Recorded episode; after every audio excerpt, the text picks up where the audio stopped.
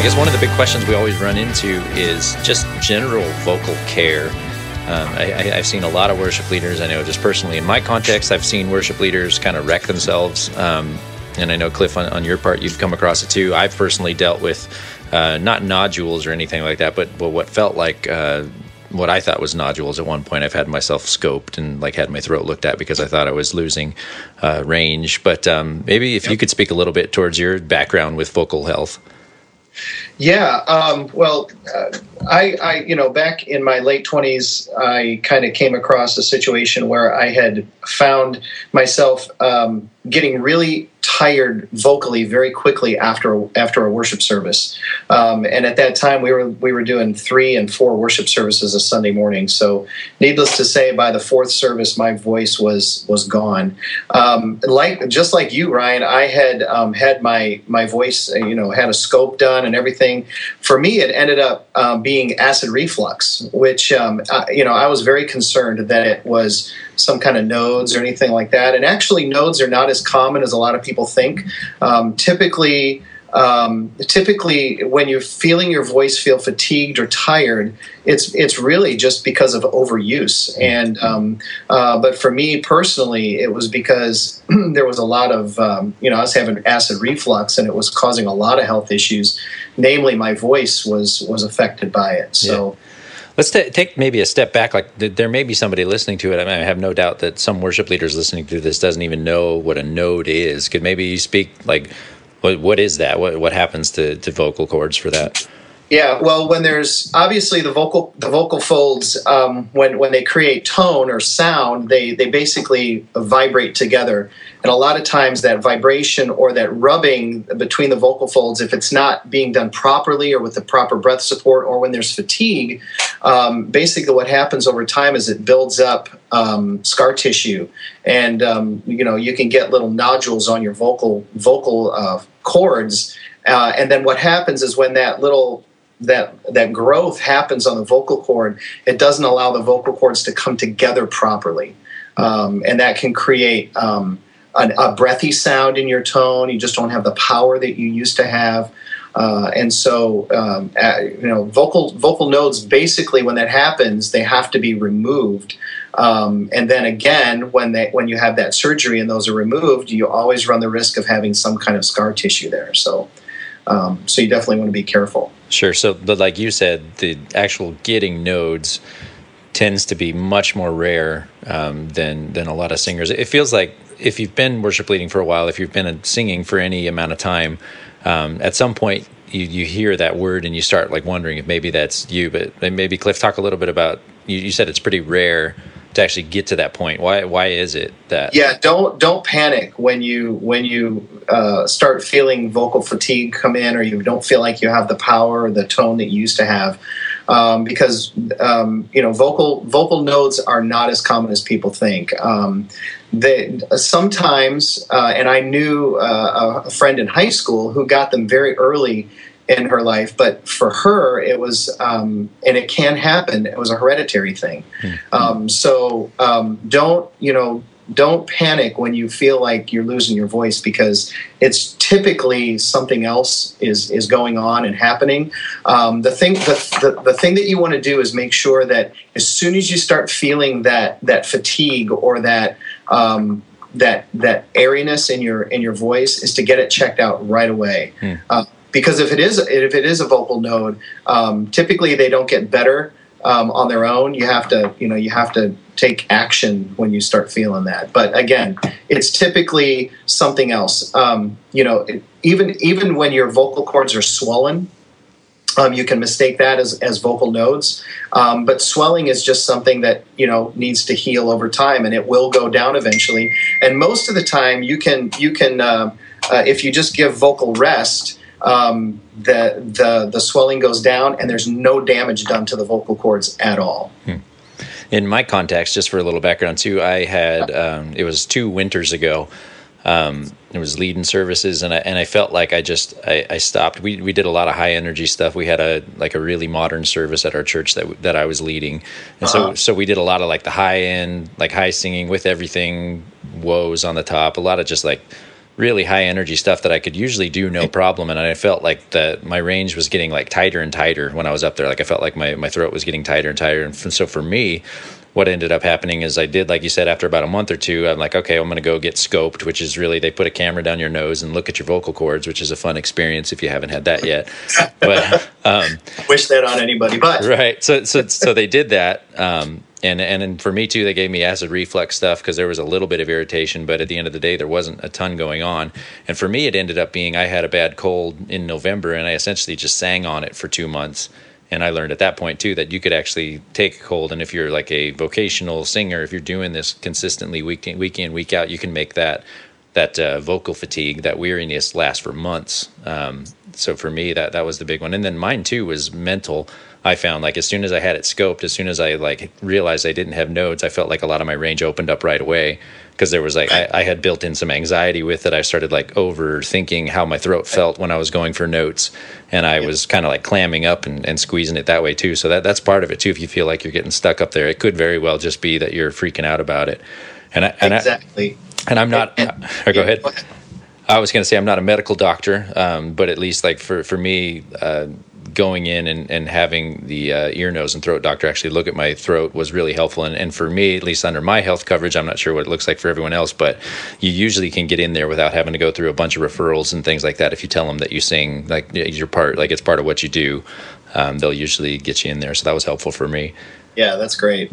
Yeah, yeah. No, um, it's it's you know, p- singers do not ha- need to panic when they feel that that uh, because you're right, it is a lot of uh, there's a lot of emotional stress we put on ourselves and we start to panic and and you're right and the, the mental anguish that when you go for those high notes thinking oh man i'm doing more damage mm-hmm. um, when when actually you, you just you know you're not really doing any more damage but you do need to take some rest. But don't panic. Yeah. Um, i think too for me this was like a good um, I guess it, it was a good humility experience for me with with God too. And as far as like what I defined myself, I really feel like that period of the three months or so where I felt like I just I couldn't sing, and and I obviously as a vocational worship pastor, like that freaked me out because it's like, well, if I can't do this, like, am I going to eventually lose my job if I, like my voice is gone if I can't uh, lead lead this way? But for me, like God really dealt with me, and He really solidified in me the need to reproduce myself um, to do discipleship. So I, I, was still I was looking back on some pictures this morning of like we took video of almost every service. I like to like watch back on my I, sure when I lead and like I'd be back on the bass, I'd be on drums sometimes, and it was kind of fun to look back for that those three months or so. We st- I still have people involved in the church now that had that stepped up largely because I felt like I got taken out for three months. So God really used that as an opportunity to take me off the microphone and give opportunity to others, and and I've seen just so much fruit come from that. Um, so if you feel like you're carrying all the weight and your voice is like too fatigued for that, um, might be a good chance to really look towards what you're doing for discipleship in your church and um, really realizing like the true calling of a worship pastor shepherd is to shepherd other worship leaders and to help them become better.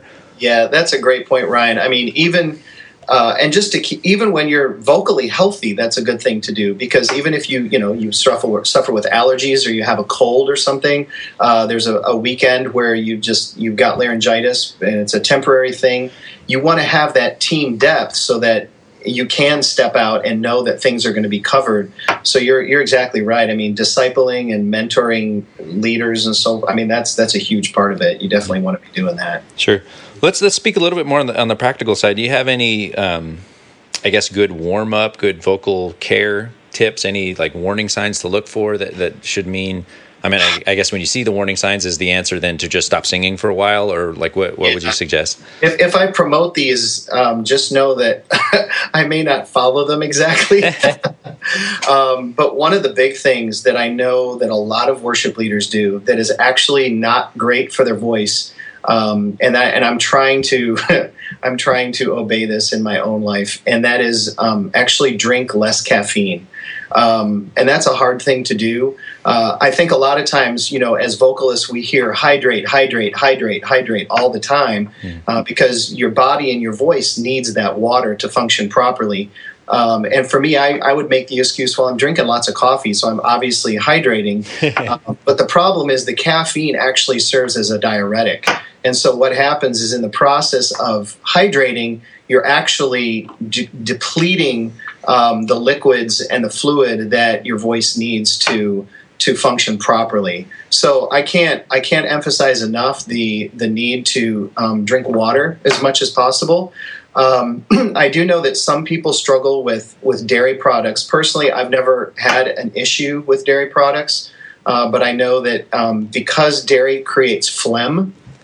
Um, that it can create some problems. Sure. Um, so you know, definitely, if if you struggle with that and your body reacts adversely to dairy, you definitely want to try to stay away from that. I right. think most people understand that. So I'll, I'll interrupt that real quick, hop in on that yep. because I've run into that. Like I'll drink I haven't done it a lot because I've honestly been trying to lose weight, so I don't drink like mochas every morning. But like I would come in with a mocha, and I would get like a couple of other singers like, "Oh man, you can't drink milk," and like honestly, I felt like the added phlegm kind of helped me a little bit.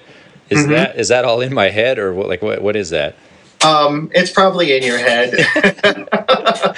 um, the you may be feeling something other than phlegm. There might be another reaction that's happening. Um, the uh, and because I don't experience this personally with dairy products, it's hard for me to try, try to describe it. But my wife really struggles with dairy products when she sings, okay. and she says it's almost like you know just having like.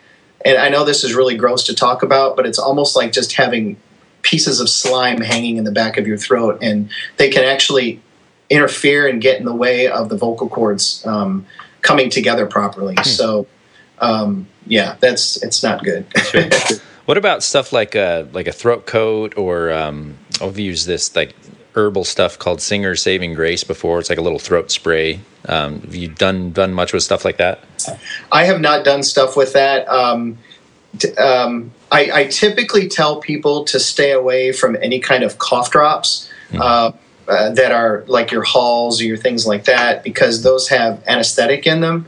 And typically, when you suck on it, yes, it makes the throat feel better, um, but actually, what it's doing is just, just deadening the feeling. And so you can actually be doing damage to your voice and um, creating more rawness and roughness on your vocal cords and not even realize you're doing it because of the anesthetic. Now, with some of the herbal remedies and some of the more natural things, I think what they do is they really work more on the swelling part of it.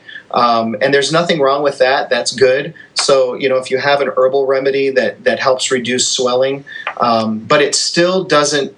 Um, it still doesn't keep you from having to rest the vocal cords. Right. Um, that, above all else, that's the most important thing when you're feeling vocal fatigue is just to to not make sound.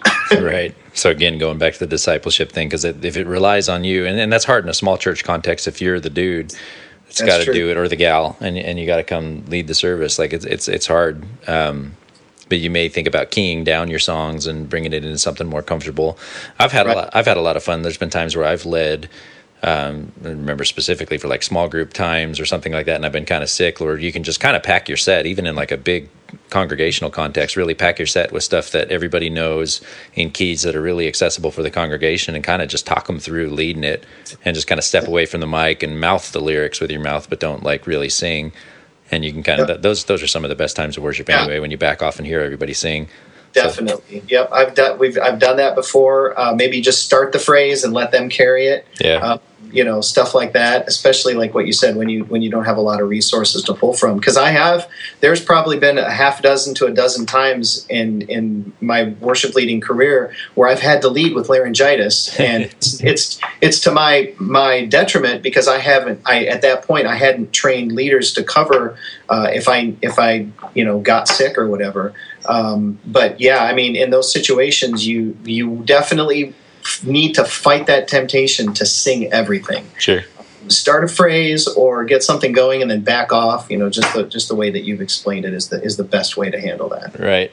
Let's talk um, warm up routines. Are there any go to things you you'd give people advice for? I know I'm terrible at warming up, and and honestly, yeah. like I've not felt the need for it yet. Um, which which I know is like not cool, but like I just I find that I can go in and I can pretty much sing cold. So what what am I doing wrong? Yeah. right, like you, I am horrible with warm ups, um, and probably in the last five years or so, I've started to feel um, just age setting into my voice, yeah. uh, and and I still don't warm up like I should, but um, every you know every voice is a little bit different as far as um, the warm-ups that work for you. So i don't typically prescribe uh, a particular set of warm-ups for for every vocalist because every vocalist struggles with different things.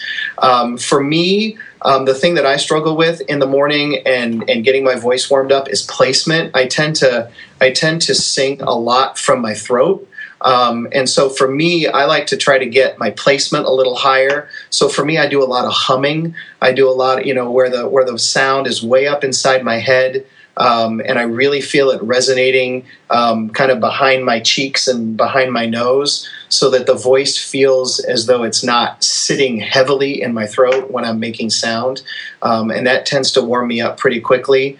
Um, but other than that, I don't have any um, particular remedies or specific warm-ups for people because everybody warms I've, I've found this over the years everybody warms up differently with different exercises mm-hmm. depending on what works well for their voice. Yeah and there's some great training on the site. I'll make sure to link in the show notes some of the articles you wrote too cliff with uh, just some good video i'm looking at right now like some of the you're so you think you can sing post which is really good stuff.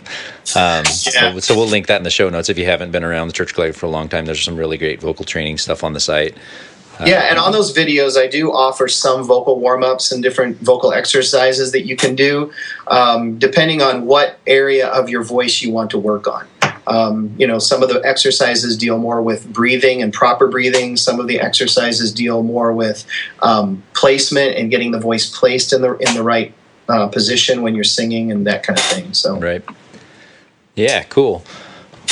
So, we got any any other advice for for people? Well, uh, one of the things that I was thinking of when we were talking earlier is, um, you know, typically when you get laryngitis, when you have a cold or when you have allergies, um, almost all of the time, if not all the time, it's caused by postnasal drip. Hmm. Um, and so, um, you know, when you do feel a cold first coming on, one of the best things you can do is just take a cold medicine. But you have to take it right away when you first, um, you know, anything that's got an antihistamine in it because if you can catch it early on and you catch um, catch that cold or catch those allergies before the postnasal drip starts, it's the dripping in the back of the throat that actually irritates the vocal cords and, and starts to create the rawness hmm. or the or the, the roughness in the sound. Um, when I'm when I feel a cold coming on, I'll take cold medicine right away and then when I sleep, I typically try to sleep with my head facing down mm. so that the dripping doesn't drip into the back of my throat. I, I typically sleep on my back um, or on my side, um, but when I'm when I have a cold coming on, I'll typically try to sleep on my side or my stomach more um, than on my back because that dripping is really what causes uh, a lot of the the rawness that you have. That's good stuff. So preventative measures for sure. Like look for the first signs. Yeah. Yep. Mm-hmm. The other thing too is, um, and and this is you know not as widely um, realized for vocalists, but honestly, exercise is huge for your voice. Um, you know, even doing you know 20 to 30 minutes of cardio every day. Hmm. it's a habit that I fall in and out of. Um, and right now I'm kind of getting back in the groove. Um, but it, it's amazing to me every time I start to put regular exercise into my routine, my daily routine. It's amazing how it improves my voice and my vocal quality. Um, what it does is it, it just gets the blood flowing. Um, and and and when the blood is flowing and supplied to all the different parts of the body, including the vocal cords, um, it brings the, the, the correct, the, the, proper nutrients and everything else that the vocal cords need to function. Not to mention that it also improves your breathing mechanism. Yeah. Um, and so you can support a lot better as well when you're exercising on a regular basis. So I know a lot of people talk about, well, I need to do this, I need to do that. Add exercise to that list because that really keeps your voice healthy and in good shape. Yeah, that's huge take care of yourselves. Yeah, and if you have any questions, Cliff and I, or Facebook community page, or anywhere on the Church Collective, you can find us, and we'll be at some workshops and training events and all that. Looking forward to that. Yeah.